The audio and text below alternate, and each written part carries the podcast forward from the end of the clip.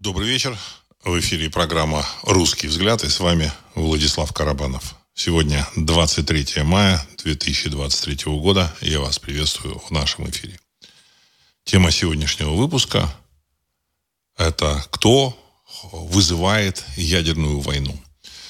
Э, это заголовок совсем не шуточный. Э, хочу сказать, то все, что происходит, э, происходит, в общем-то, так сказать, на достаточно серьезном, в мире на достаточно, на достаточно серьезном уровне. Одна из прошлых передач называлась «Вялотекущий апокалипсис». Вот. А сейчас вот можно вот так сказать. Почему? Ну, потому что действия западных игроков – они все больше похожи на действия, в общем-то, участников э, противостояния, которые хотят перевести э, вот это противостояние на другой э, уровень. На другой уровень. Вот.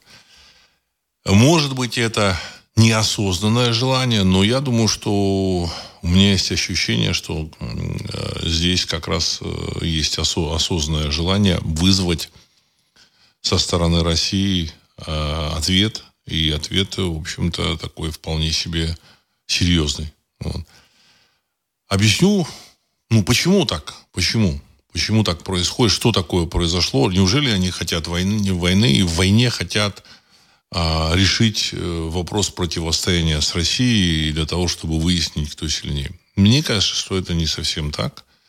Проблема здесь не в России, Проблема здесь, конечно, э, в западной э, политико э, экономической системе, в первую очередь экономической системе, в банковской системе, когда вот эта вот машина, которая там печатала, печатала деньги, создавала какие-то обязательства. Что такое деньги? Это деньги, это обязательства. То есть человек сделал какую-то работу или, в общем-то, создал что-то. Вот собирал всю жизнь и получил вот эти вот э, деньги. Что, что это такое? Это обязательство.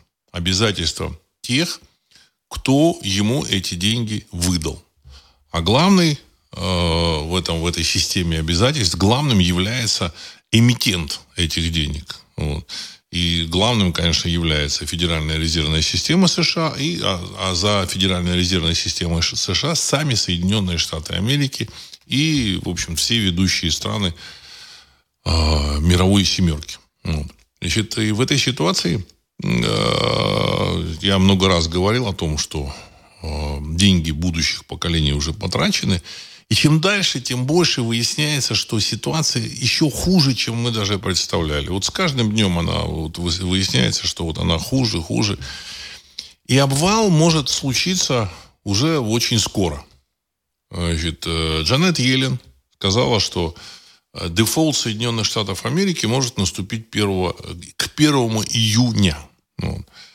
Ну, все думают, что, значит, такие вот не очень э, глубокие, не очень там, сведущие комментаторы, они говорят, ну, вы знаете, в Америке много раз уже там подписывали вот это там, увеличение там потолка госдолга, ну, еще раз увеличат, ничего страшного. Нет, нет, уважаемые комментаторы. Вопрос в том, что сейчас увеличить потолок госдолга на старых основаниях, на старых условиях невозможно. О чем я это говорю? Последний там э, год-два американцы, американское правительство пользовалось вот, сказать, деньгами банков, вытаскивало эти деньги, занимало эти деньги у общем, взаимодавцев, но занимало она, оно под очень высокий процент. Ему давали под 5% годовых. 5%. Несколько лет назад это был 1%, а сейчас 5%. Вот. Значит, а сейчас, я так полагаю, официальная статистика в США где-то примерно 13% годовых. 13%. Реально э, люди как бы считают, что 20, а кто-то говорит, что там в, в промышленном производстве до 40%. Вот. Это означает, что для того, чтобы э, деньги давать было интересно американскому государству, ну, нужно давать эти деньги как минимум под 10% годовых а то и больше. Потому что это рисковые долги. То есть, это если ты даешь деньги там какому-нибудь Боингу, то, в принципе, Боинг через какое-то время может выпустить самолетов и эти деньги вернуть. А американское правительство, оно наращивает э, свои долговые обязательства. Вот, в чем его упрекают американские республиканцы. Значит, американское правительство тратит, государство тратит деньги направо-налево, там, поддерживает замечательную такую Украину, там, какие-то еще там планы там, во всем мире. Вот. И, в принципе, в общем-то, доходы над, э, доходы, э, расходы превышают доходы, ну, которые оно собирает в виде налогов, каких-то сборов. Э, раньше оно превышало там на 40%, вот, то есть 60% американское государство собирало деньги само, из своих расходов, а 40% они как бы брали в долг, там допечатывали. Сейчас может быть еще хуже. Еще хуже.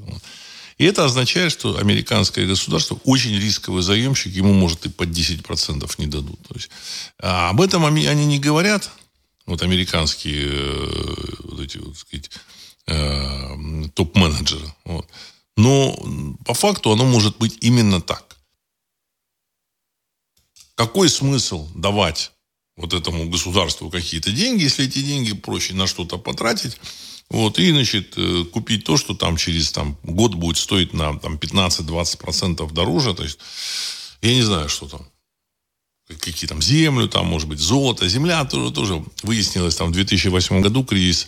Он для всех дал основание сделать вывод, что Земля не является, вот, ну, сказать, вот, вот в, в глобальном масштабе Земля не является э, таким защищенным активом. Это, конечно, самый его самый интересный актив, но, в общем, в целом она, она, она уже переоценена многократно, поэтому не является защищенным активом, который можно быстро сбыть. Золото тоже, там есть вопрос. Ну, куда-то там направят. Куда-то направят. Вот. А, вот в этой ситуации, значит, у них дилемма либо объявлять дефолт и перестать платить и выпустить там Амера, там, и, в общем, пути, пойти по какому-то пути. Либо значит, увеличить потолок госдолга и запустить инфляционную, э, инфляционный маховик. Тот маховик, который запущен, это только начало. Это просто инфляция. А будет запущена гиперинфляция. Потому что Значит, для того, чтобы обслуживать государственный долг, американскому государству нужно будет уже в год не э, один там триллион долларов, как они там, даже полтриллиона долларов, как им хватало. Вот. А уже нужно будет там 2 или 3 триллиона долларов. Вот. Плюс еще превышение доходов над расходами, э, их там, вот этих, так сказать, в тратах правительства. В конечном счете им нужно будет не 7 там, триллионов долларов, как сейчас, вот они тратят в год, а 10.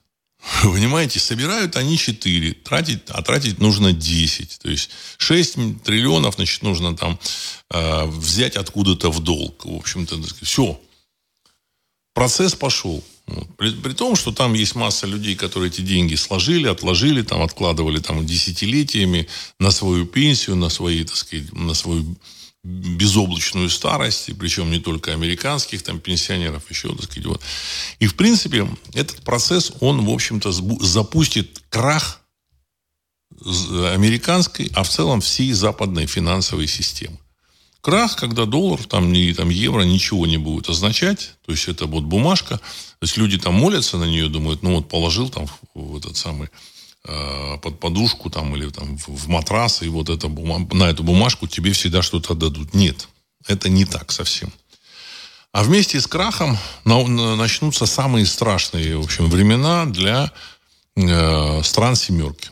Вот. Я тут э, слушал уже вот некоторые такие комментаторы говорят, что там может быть такие времена наступить, что даже там с, значит, э, политическая реальность там, и там, вообще, быти, бытийная реальность в замечательном Йемене, это есть такая страна на юге Саудовской Аравии, вот, которая там ведет войну с Саудовской Аравией, там вообще совсем ведет войну, совсем ведет войну. Вот э, жизнь э, в Европе и, и, и, может быть, даже и в Америке, она будет похожа на жизнь вот в этом Йемене. Потому что денег нет – нет как бы механизма, э, как рассчитывать, что там, в общем-то, как считать, как учитывать, как вот этим людям, которые там отложили эти деньги, в общем-то, компенсировать их потери в результате инфляции.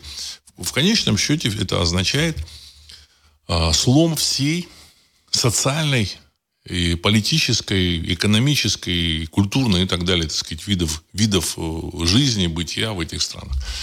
Как вот, как вот не кажется, что это вот, может быть, я там сгущаю краски, на самом деле вот, это совсем не так. Я не пытаюсь сгустить краски, потому что деньги это основной механизм, это, это мощный инструмент был э, в, в этих странах, который, с помощью которого э, стимулировалась работа, стимулировалось производство, стимулировалась, э, в общем-то, экономическая жизнь, и, в общем-то, сказать, и был, были построены вполне себе благополучные общества.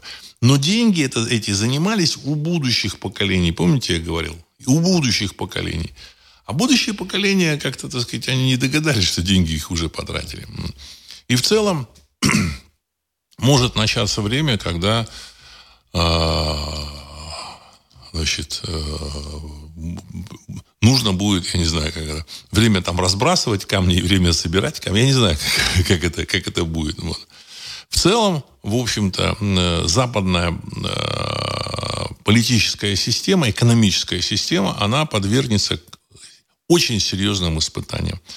Какие-то национальные государства типа Польши, Венгрии, Греции, Э, там, я не знаю, Болгарии, там, возможно, там, в общем-то, Румынии, вот при том, что это, в общем-то, не сильно богатые страны, там, в той или иной степени, они вполне себе выживут.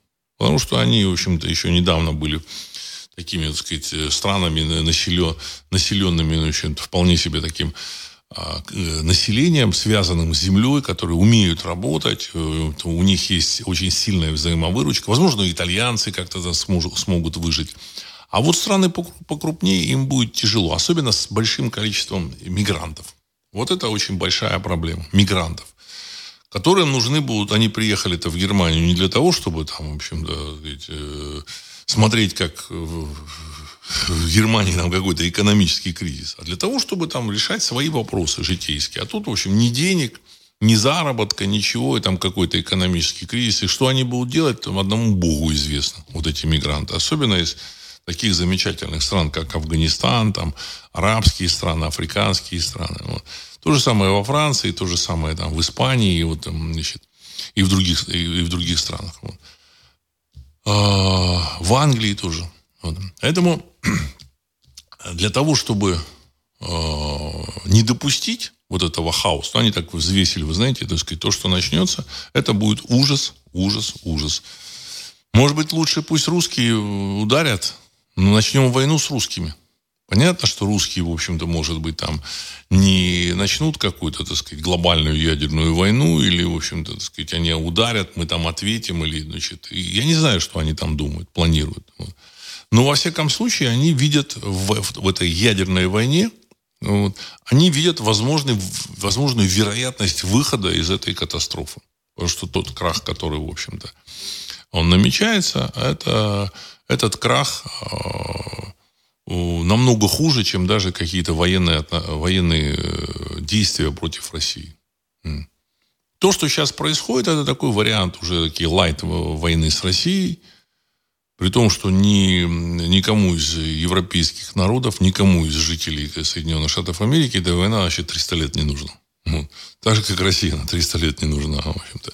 И замечательная территория Украины не стоит того, чтобы, в общем, начинать эту, эту войну. Есть эта война э, продиктована необходимы требования со стороны западных игроков вот этой войны, она происходит из э, идей того, что нужно как-то выпутываться из этой ситуации. Возможно, те кукловоды, которые значит, втягивают мир в эту, в эту войну, они там намереваются отсидеться где-нибудь в Австралии, в Новой Зеландии. Там всегда будет хорошо, они там в войне не будут участвовать, все, так сказать. Значит, там Европа, Америка, даже там и, там, и Россия, там, они там думают, что, может быть, и Россия будут разгромлены, а они там уплывут куда-нибудь в, в Австралию, в, в, а, в Новую Зеландию и, в общем, прекрасно себя будут чувствовать. Я не исключаю такой, такой вариа- вероятности. Я не исключаю такой вероятности. Вот. Потому что то, что сейчас делает, э, делают западные партнеры замечательные, вот, значит, на той же та самой территории Украины, значит, кроме как вот э,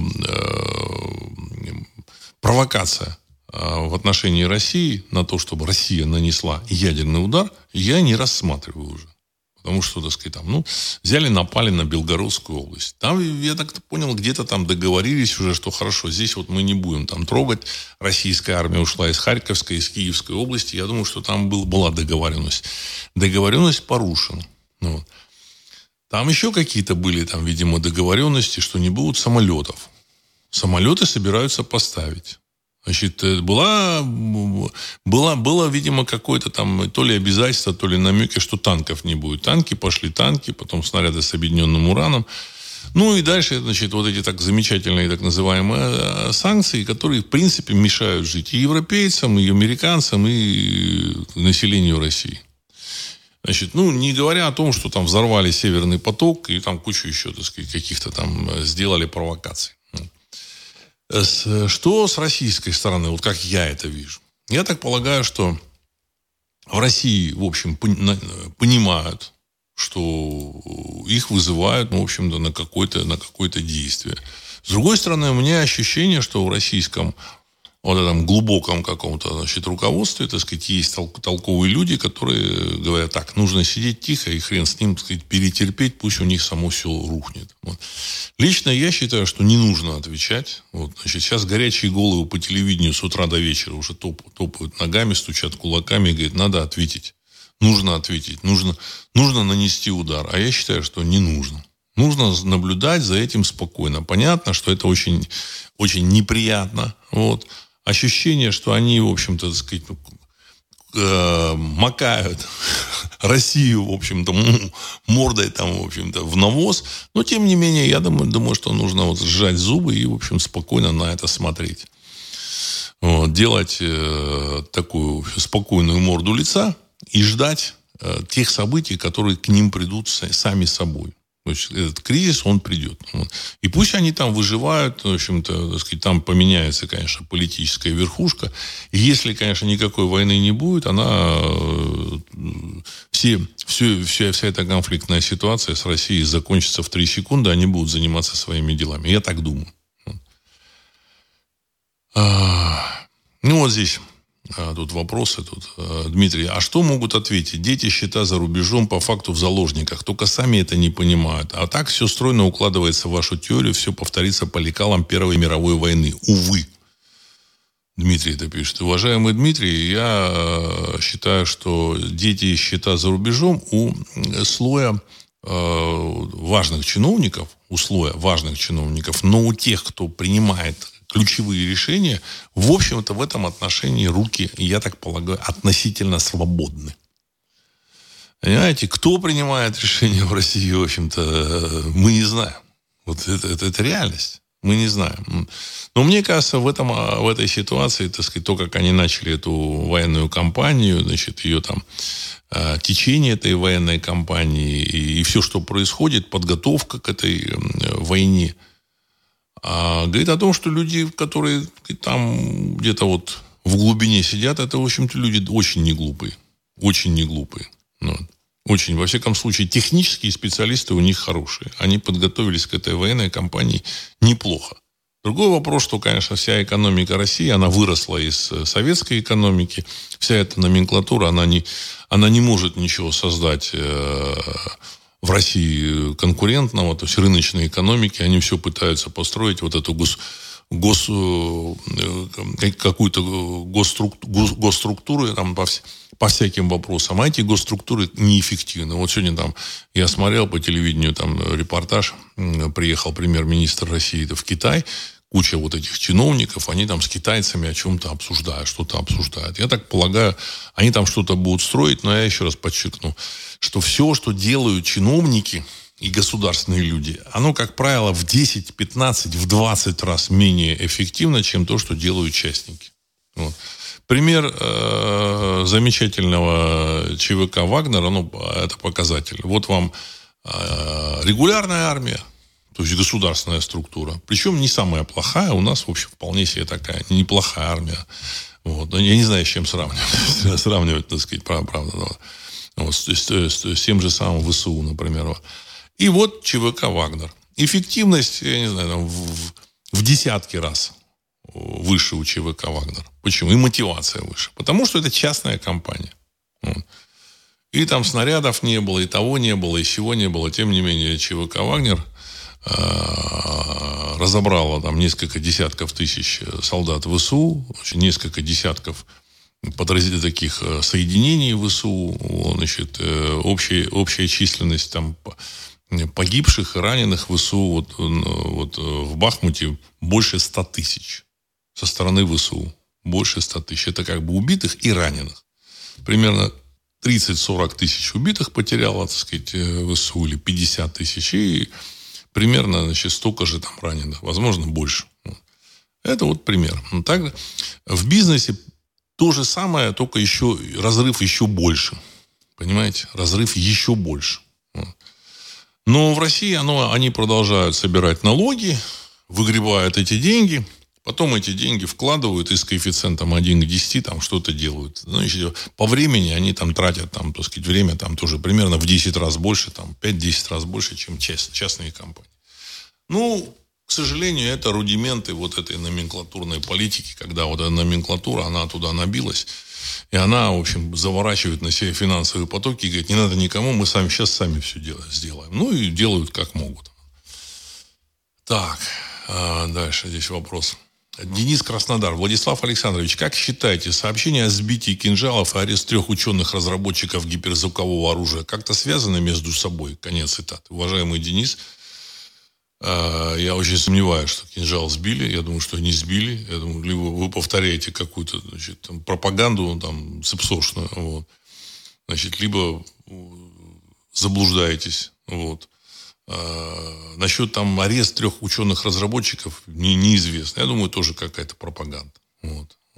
Каких-то там менеджеров, которые там что-то перепродавали, могли там в общем, с ними разбираться. Но я думаю, что к гиперзвуковому оружию это не имеет никакого отношения. Это вот то, что мы, мы живем в информационном обществе, я хочу сказать, э, пропагандистская машина западная, э, значит, машина, которая нацелена на разложение э, населения, э, российского общества, вот, а российского, знаете, как доверие э, этого общества к своей армии, оно, как бы, так сказать, упорно работает уже там вот с начала, с самого начала этой спецоперации, до начала работало, и поэтому высасывает из пальца кучу вещей. Их задача, значит, вбрасывать какие-то э, слухи, э, дергать население. Вот. Зачем вот нужно был заход, вот все спрашивают, а зачем нужно было вторжение вот в эту Белгородскую область? Во-первых, для того, чтобы поднять дух собственного населения, собственной армии там, на территории замечательной Украины. Вот. Потому что после сдачи Бахмута нужно, ну, нужно что-то предъявлять этому населению, этой армии. Вот поэтому предъявили. А вот мы вот зашли туда, вот Белгородскую область, в общем-то, заняли территорию и там всякие победные реляции. Это с одной стороны. С другой стороны, внести сумятицу в головы российских, российских обывателей. Вот. Я хочу вам сказать, что как только вот пошла информация о том, что э, вторглась какая-то группа, какая-то армия, люди же вообще не понимают, группа, армия, у них очень сложная, в общем-то, вот это э, понятийный аппарат у человека, у обычного обывателя. Вот. Для него группа, она может быть вообще там, он может там ее, так сказать, считать там вообще какой-то группировкой там в 10-20 тысяч, армия. Вот. И поэтому человек будет напуган. Нужна паника. В общем, паника началась вчера в России. Тем более она запущена, подпитана этой паникой э, информационными сообщениями. Они определенного результата добились, хочу сказать. Вот. А задача их внести панику э, в, в умы, в настроение российского населения, не только в России. У, России очень много э, поддерживающих людей за рубежом. Причем, я хочу сказать, не, не, не все поддерживают Кремль. Дело вообще не в Кремле. Значит, мне тут иногда пишут, вы поддерживаете Кремль. Причем тут Кремль вообще? Причем тут Кремль? Кремль здесь вообще ни при чем. Ни, вообще не при делах. Они, это они на нас, это Кремль на нашей стороне. Вот и все. Вот так я бы понимал. Кремль просто сражается и выступил на нашей стороне, потому что, ну, в общем-то, так сказать, так уже ситуация сложилась. Вот. А, Черный круг. Здравия всем, Владислав Александрович. Если ваши прогнозы сбудутся, перспективы у коллективного Запада очень плохие. Накопившиеся проблемы могли бы решить государственные мужи, а их катастрофически нет. Остались одни пустышки тип, типа бербокши. Конец цитаты. Уважаемый черный круг, э, все эти бербокши, это не то, что они остались, их селектировали таких там. Там селектировали какие-то глобальные кукловоды, которые в Америке тоже селектировали значит, соответствующих персонажей на управление сказать, Соединенными Штатами Америки. Мы же смотрим, вот я же помню, там 20-30 лет назад даже Клинтоны смотрелись вполне себе неплохо. Вот Билл Клинтон, там, в общем-то, его окружение, там люди, которые там появлялись из Америки, смотрелись вполне себе неплохо. Там конгрессмены, сенаторы. Вот. А вот такую ахинею, которую сейчас, сейчас несут оттуда, в общем, не, не все, ну, кое-какие там вот государственные деятели, мы оттуда не слышали. Не слышали. А сейчас э, какую-то ахинею, полную чушь какую-то рассказывают, понимаете, значит, ложь. Вообще, мы э, доверяли э, американцам, мы доверяли их, в общем, сказать, политическим институтам. Не только мы, там, западники доверяли, так сказать, жители там, стран Запада, все, всего мира доверяли. А теперь мы, мы видим и слышим, что они, в общем-то, Э, несут зачастую циничную, самую циничную ложь, выдумку, выдумки, которые там в голову там не придет такую, так сказать, чушь нести. Ну, это, это результат селекции кадров. Произошла смена кадров. Американское население, оно, возможно, не очень поменялось, хотя я думаю, что там тоже, в общем-то, смена есть, там они завезли огромное количество там мигрантов каких-то там, Э, какой, какая-то часть населения деградировала, сменились поколения, понимаете? Вот. Это с одной стороны. А с другой стороны, в общем-то, э, верхушка сменена полностью.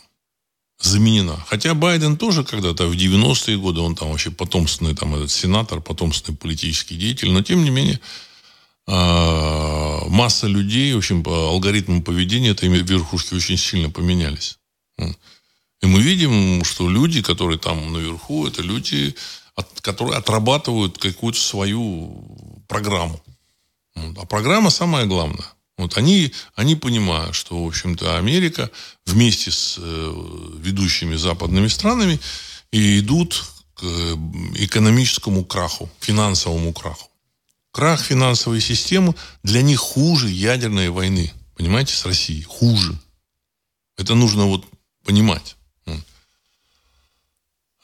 Дмитрий пишет, ударим, они сдадутся, а кто кормить будет? Оно нам очень нужно. Они нас и так нас ограбили. Непонятно, что с твоими, со своими мигрантами делать. Давайте будем реалистами. Есть мысли, что ИРФ участвует в этом перформансе. Конец цитаты. Уважаемый Дмитрий, я надеюсь, что никаких ударов не будет. Придется, сжав, сжав зубы, терпеть. Вот. Я, в общем-то, смотрю вот всяких вот этих комментаторов, которые сейчас выступают на ток-шоу и начинают требовать нанести удар по, по, по, по врагу. Вот. Ну, ну что, ну хватит, хватит, типа вот они, значит, по, из передачи в передачу, из ток-шоу ток-шоу кочуют это, понимаете? Вот.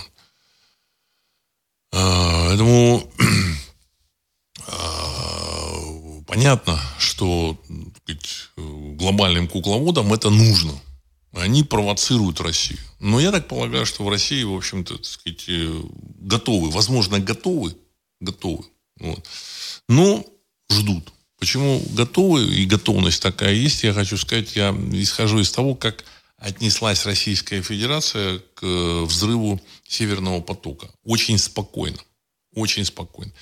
Если бы они не были бы уверены, что они смогут отомстить, понимаете, если бы они уверены были бы, что они э, не смогут отомстить, они бы вели себя по-другому. Они бы там значит, истерили бы, там, требовали там, расследований, там, еще вот именно так вот, вот э, доказывали, что это американцы сделали, там, в общем-то, угрожали бы, ну, как-то вели бы себя так по, чуть-чуть попроще. Вот. А так они, я хочу сказать, что на удивление Кремль ведет себя с большим достоинством с большим достоинством. Я так полагаю, что они, в принципе, э, может быть, накапливают эти цирконные кинжалы. Вот. Может, еще что-то. Я, опять же, здесь не хочу тот, кто скажет, вот, вы опять поддерживаете Кремль. Нет, нет. Мне, кажется, что Кремль ведет себя вот в, в плане риторики э, достаточно правильно. Достаточно правильно. Да, там есть какие-то люди, которые там у, кого, у кого там, в общем-то, семьи, дети, там деньги, все это, это, это само собой. Вот. Они там что-то там сдают, э, какие-то там интересы России, там предают. Вот. А, но, тем не менее, Кремль ведет себя очень спокойно. Надо на это обратить внимание. Вот это очень важно. Если вот, значит, там ну, то же самое Макрон там мельтешит, начинает там истерить, там что-то пытается там сказать, доказать, и сказать, все, сейчас мы там вот, вот поставим сейчас вот, вот сейчас мы поставляем Украине там 20 танков, еще там какие-то центурионы, там эти, эти э, пушки, там еще что-то поставим. Мы там, там говорят, э, Барель, там, говорит, мы, мы победим Россию на поле боя. Ну, в России спокойно, вот они достали сегодня с председателем Конституционного суда старую карту французскую, смотрят на нее и говорят, а вот здесь нет никакой Украины. Процесс вот об этом. Понимаете? Э, замечательная э, Украина напала на Белгородскую область, а в ответ ни, ни снаряды, ничего летят. В ответ достали вот эту карту и говорят, так вот здесь нет Украины. В общем-то, в 17 веке не было никакой Украины. В общем-то, нужно возвращаться вот к этим, к старым как бы, разделениям территорий. Сегодня сказали о том, что, знаете, значит, волей судеб наши соотечественники оказались за, за рубежами. Мы их должны вернуть. Э, у меня ощущение, что вот там, где-то за кулисами, вполне себе серьезные люди. Очень серьезные люди. Вот, подсказывают. И не факт, что это, в общем-то, люди, которые там относятся э, к кремлевской верхушке или, даже, так сказать, к этим э, россиянским анунакам. Может быть, кого-то значит, командировали каких, с каких-то очень глобальных уровней. Очень глобальных уровней. Так. Значит. Сейчас.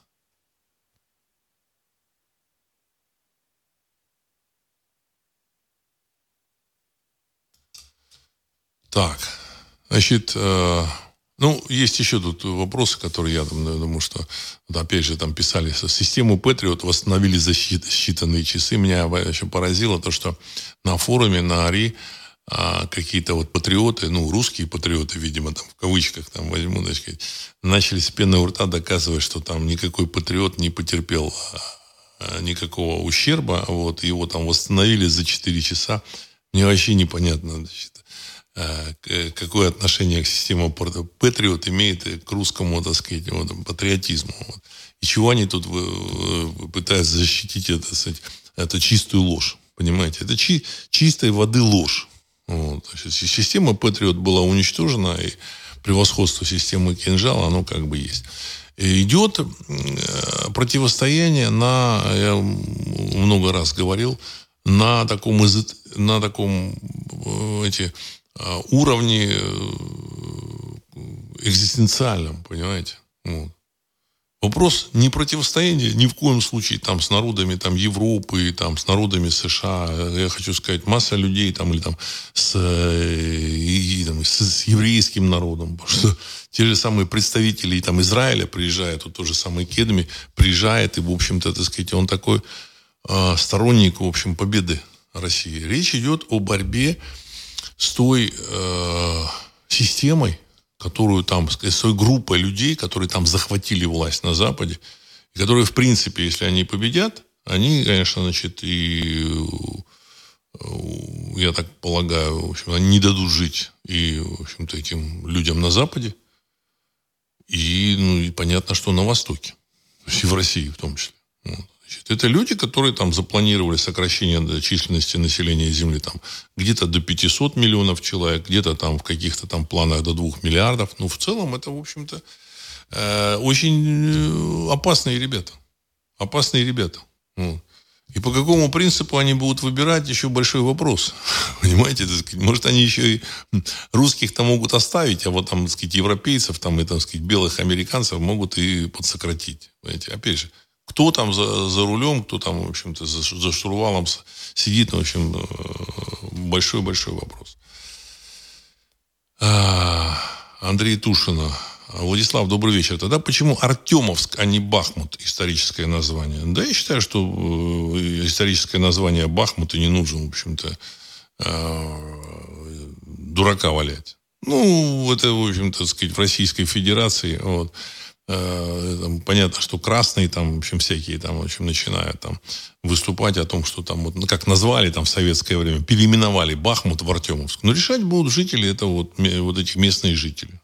Скажут Артемовск, будут, будут они Артемовском. Скажут, скажут Бахмутом, будут, будет Бахмутом. Вот. Значит, это их право, они будут решать. Вот, так.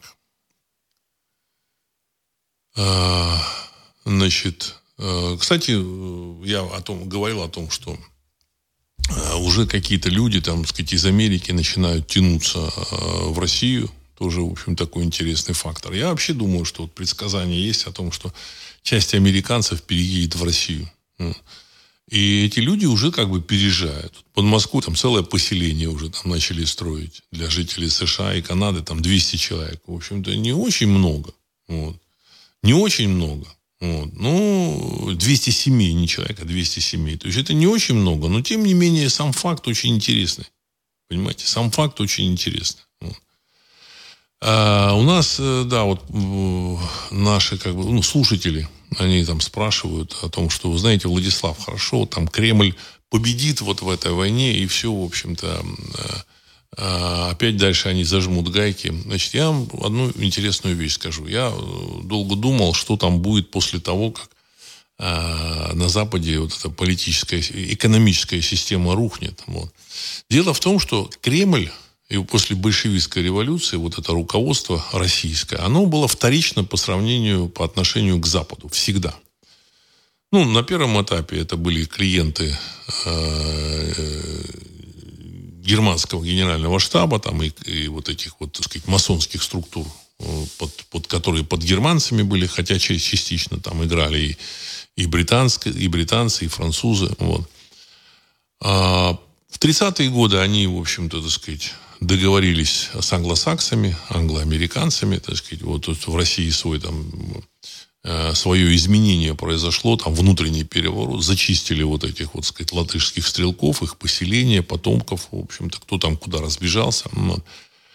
Значит, перекинулись они к этим англосаксам. После войны, при том, что вроде бы такое было противостояние, тем не менее, все равно э, в Москве они так, так или иначе, они помнили о том, что э, большевистская Россия, ну там на, в самой верхушке, большевистская Россия, так или иначе, она является производной переворота, сделанной вот этими западными масонами, западными структурами.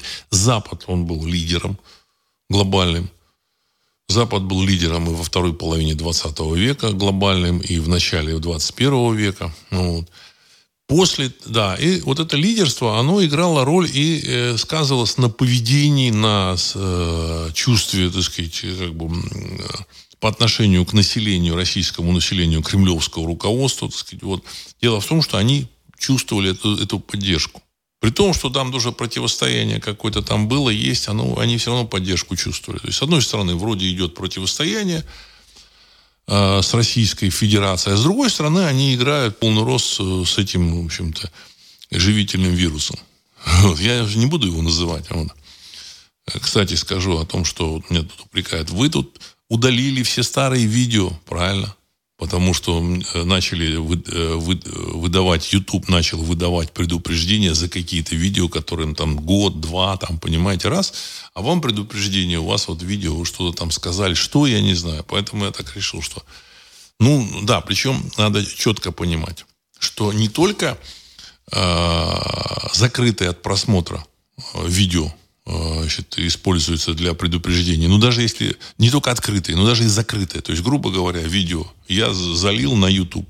И никто его не видит, против, э, кроме меня. Тем не менее, сам YouTube может посмотреть, решить, что какой-то сюжет из этого видео, который вижу только я и никому не показываю, что вот этот какой-то сюжет является неправильным с их стороны, и вынести предупреждение. Три предупреждения, э, ликвидация канала. Поэтому я взвесил и решил, что, в общем-то, не нужно тут вот этих, так сказать, э, э, экспериментов. Вот, поэтому нужно ну, делать так, как нужно. Вот. Значит, так вот, после того, как э, на Западе все это рухнет, значит, вот это ореол э, мировых лидеров, он исчезнет. И Кремлю, и кремлевским людям, не всем, но каким-то людям, которые опирались на, на западную поддержку, на все это, так сказать, на какие-то там связи, вот, им не на что будет э, опираться. Поддержка исчезнет, и эти люди уйдут из Кремля. Хотят они или не хотят, понимаете, они уйдут. В России будет строиться другая политическая структура власти. Будет в любом случае начнется политическая жизнь, потому что нужно будет выстроить политическую власть со своими, в общем-то, системами сдержек, противовесов, балансов. Вот, и Россия все равно как бы появится как национальное государство. Э, то, что в Бояре я описал, оно вот сейчас вот воспроизводится. Понимаете, в Бояре я писал, что будет, в общем, да, так сказать, вот этот шелковый путь, вот магистраль, значит, э, Шанхай, там, Пекин и там Брест, вот. Ну, как бы строится это все. Переключаются вот эти вот, значит, транзитные магистрали с, с запада на восток. И причем эта транзитная магистраль, это, так сказать, старая, стар, старый путь, старый шелковый путь, который кормил эту территорию на протяжении тысячелетий. Вот. Просто после, в общем-то, монгольского вот этого, после Золотой Орды, вот, значит, это, этот путь был разорван, и э, британцы в страшных снах только значит, представляли, что он восстановится. И вот сейчас он восстановится, и, и, и в любом случае, в общем-то, будет другая жизнь, другая Россия. Вот, и будет, хочет кто-то, не хочет. Вот эта война заставит э, признать и принимать национальное государство России и вот, так сказать, ту архитектуру, которая будет сложиться по результатам вот этой вот войны. Понятно, что что там в Европе будет, значит, и Россия будет участвовать в разделе, в новом разделе Европы. Гегемона там в Европе нет. Понимаете, доминатора тоже нет. Никакие французы, никакие британцы, никакие немцы, они а, претендовать на это не смогут. Поэтому я думаю, что, в общем-то, так или иначе, здесь будет политическая жизнь в России, а над Европой доминатором будет Россия. Вот нравится кому-то это или не нравится, так сказать, в силу того, что у России есть военная сила и есть э, сырье и ресурсы, которые она будет продавать, и контроль над магистралью с Востоком.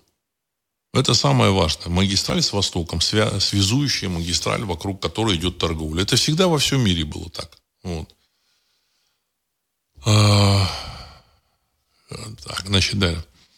Алекс, для красных один вопрос. Кто такой товарищ Артем? Ответ, мягко говоря, не понравится. Конец цитаты. Ну, я думаю, что там разберемся, это, так сказать, чуть попозже. Даже если сейчас они назовут это все Артемом, вернут, они вернутся к Бахмуту.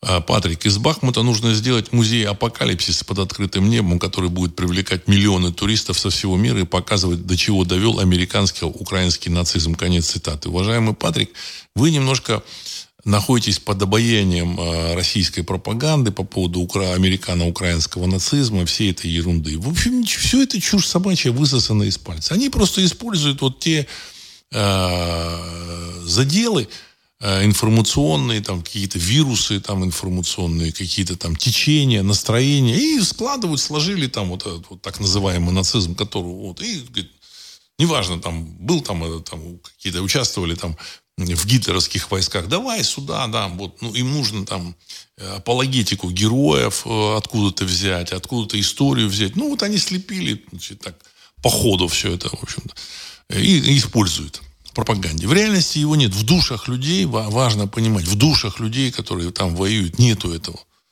И американского нацизма тоже как такового нету. Что, потому что для того, чтобы он был, он, он должен иметь какое-то, в общем-то, основание в душе. В общем-то, понимаете? Вот. Так же, как вот в душе вот есть там понимание, что такое Россия, вот у, у каждого русского человека и, и, и человека, который живет так или иначе комплементарен русскому народу, в общем-то, русскому миру. Вот. Потому что я считаю, что масса наций, так сказать, живущих, так сказать, с русскими вместе, они комплементарны. И они вот этот русский мир, они видят, он находится в душе, в сердце.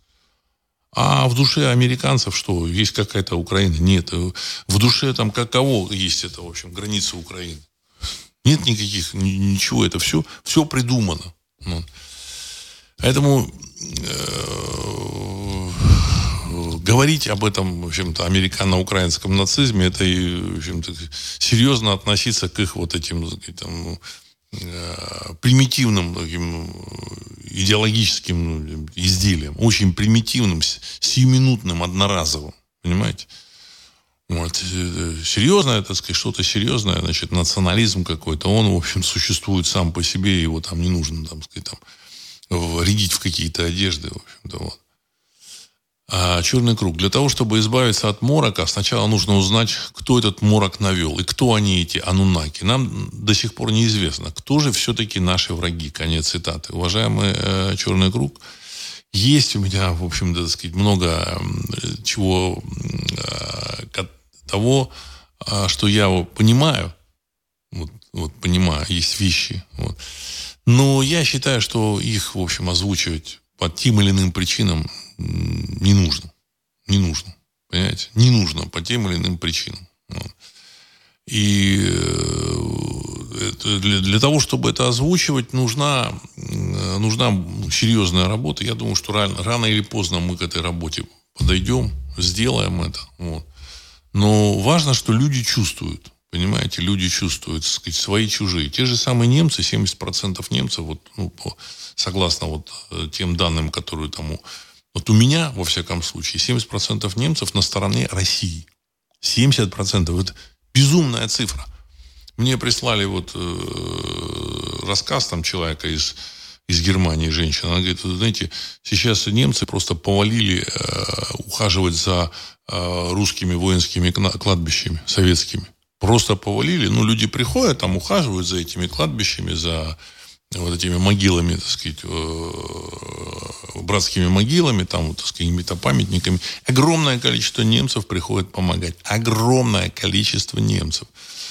Они э, не могут высказать свое отношение к, этому, к этой Бербе, к этому там Шольцу, но они конкретно с фигой в кармане. Я думаю, то же самое, в общем-то, и в, и в Польше то же самое, и и во Франции то же самое, и в других странах Европы. Ну, люди конечно, попроще, они, в общем, могут там э, под воздействием пропаганды, в общем, как-то там э, нехорошо относиться к России. Но это, это скорее исключение, чем правило. Скорее исключение, чем правило. Вот.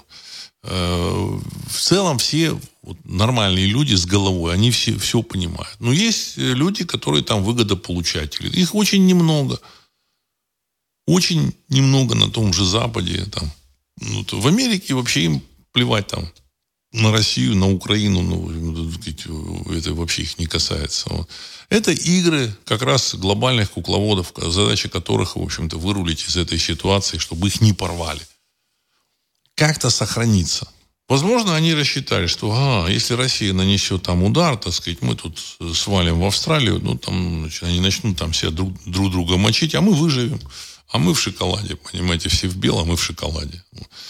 А, понятно, что ни, никакой Байден никуда там не выскочит, он никому, в общем-то, не нужен. А, его потеряют, забудут. Э, и вообще, кто это такой, что это за человек, у меня очень много вопросов вызывает этот деятель.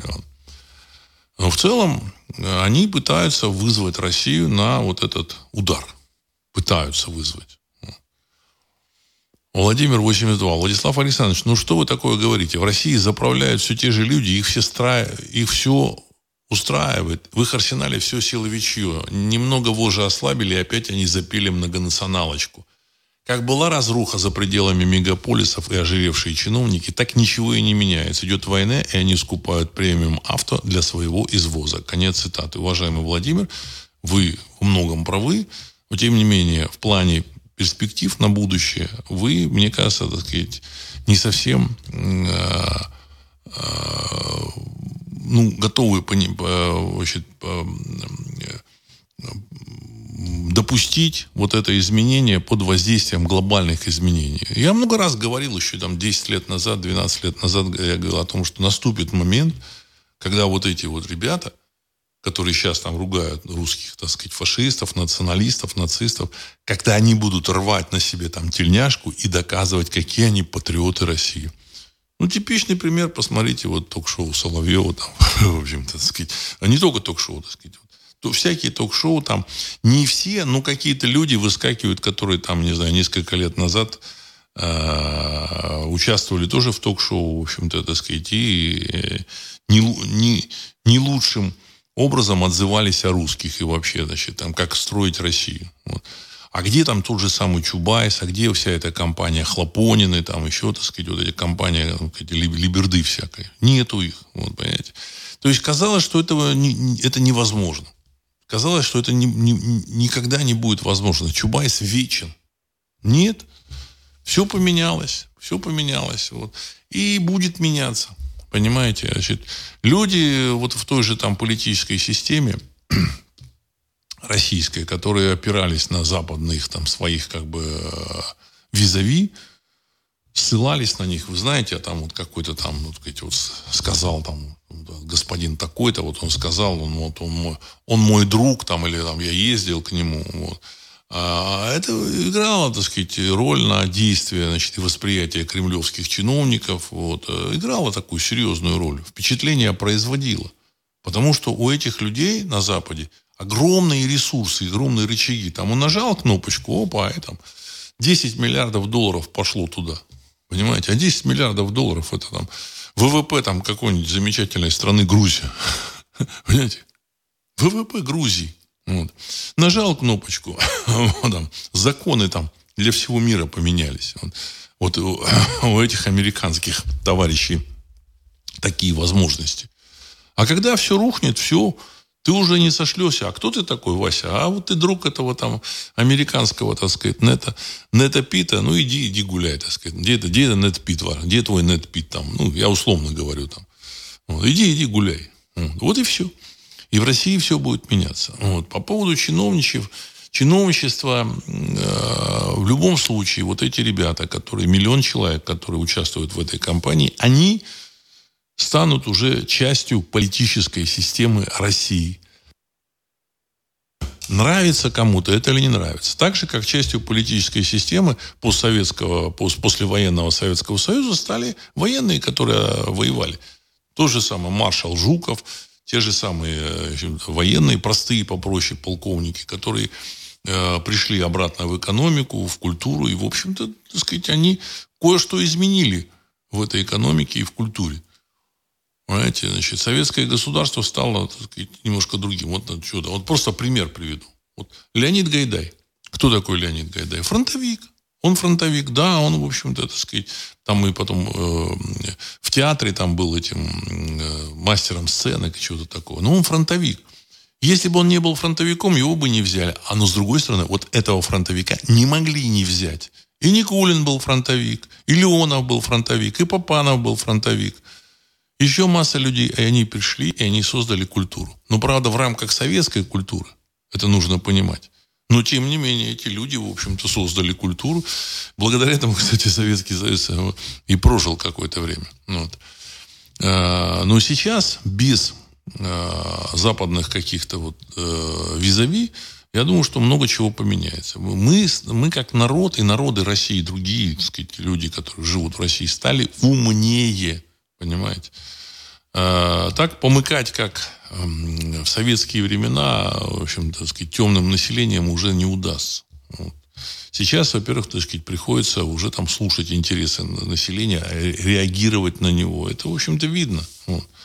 По многим вопросам Россия, в общем-то, сказать, отказавшись от этого от безумного вот, советского э, социалистического значит, хозяйствования, она сейчас в плане там, бытового сервиса она, в общем, вполне себе эффективна. Вполне себе эффективна. А ожиревшие, ожиревшие чиновники, они, в общем, все равно, так сказать, прячутся. Я хочу сказать, там в 80-е годы они меньше прятались. Они чувствовали себя более безнаказанными. Они снимали трубку, там давали команды, и, в общем, никто ничего не мог сказать и сделать. А сейчас есть все равно там блогеры, есть общественное мнение, там нравится, не нравится. В общем, процесс идет. Вот. Опять же, э, война, она многие вещи исправит. Я лично за э, эволюционный переход. Политика, я много раз говорил, политика в России будет. Но сейчас, в общем, другое время, понимаете? Сейчас другое время. Но она будет.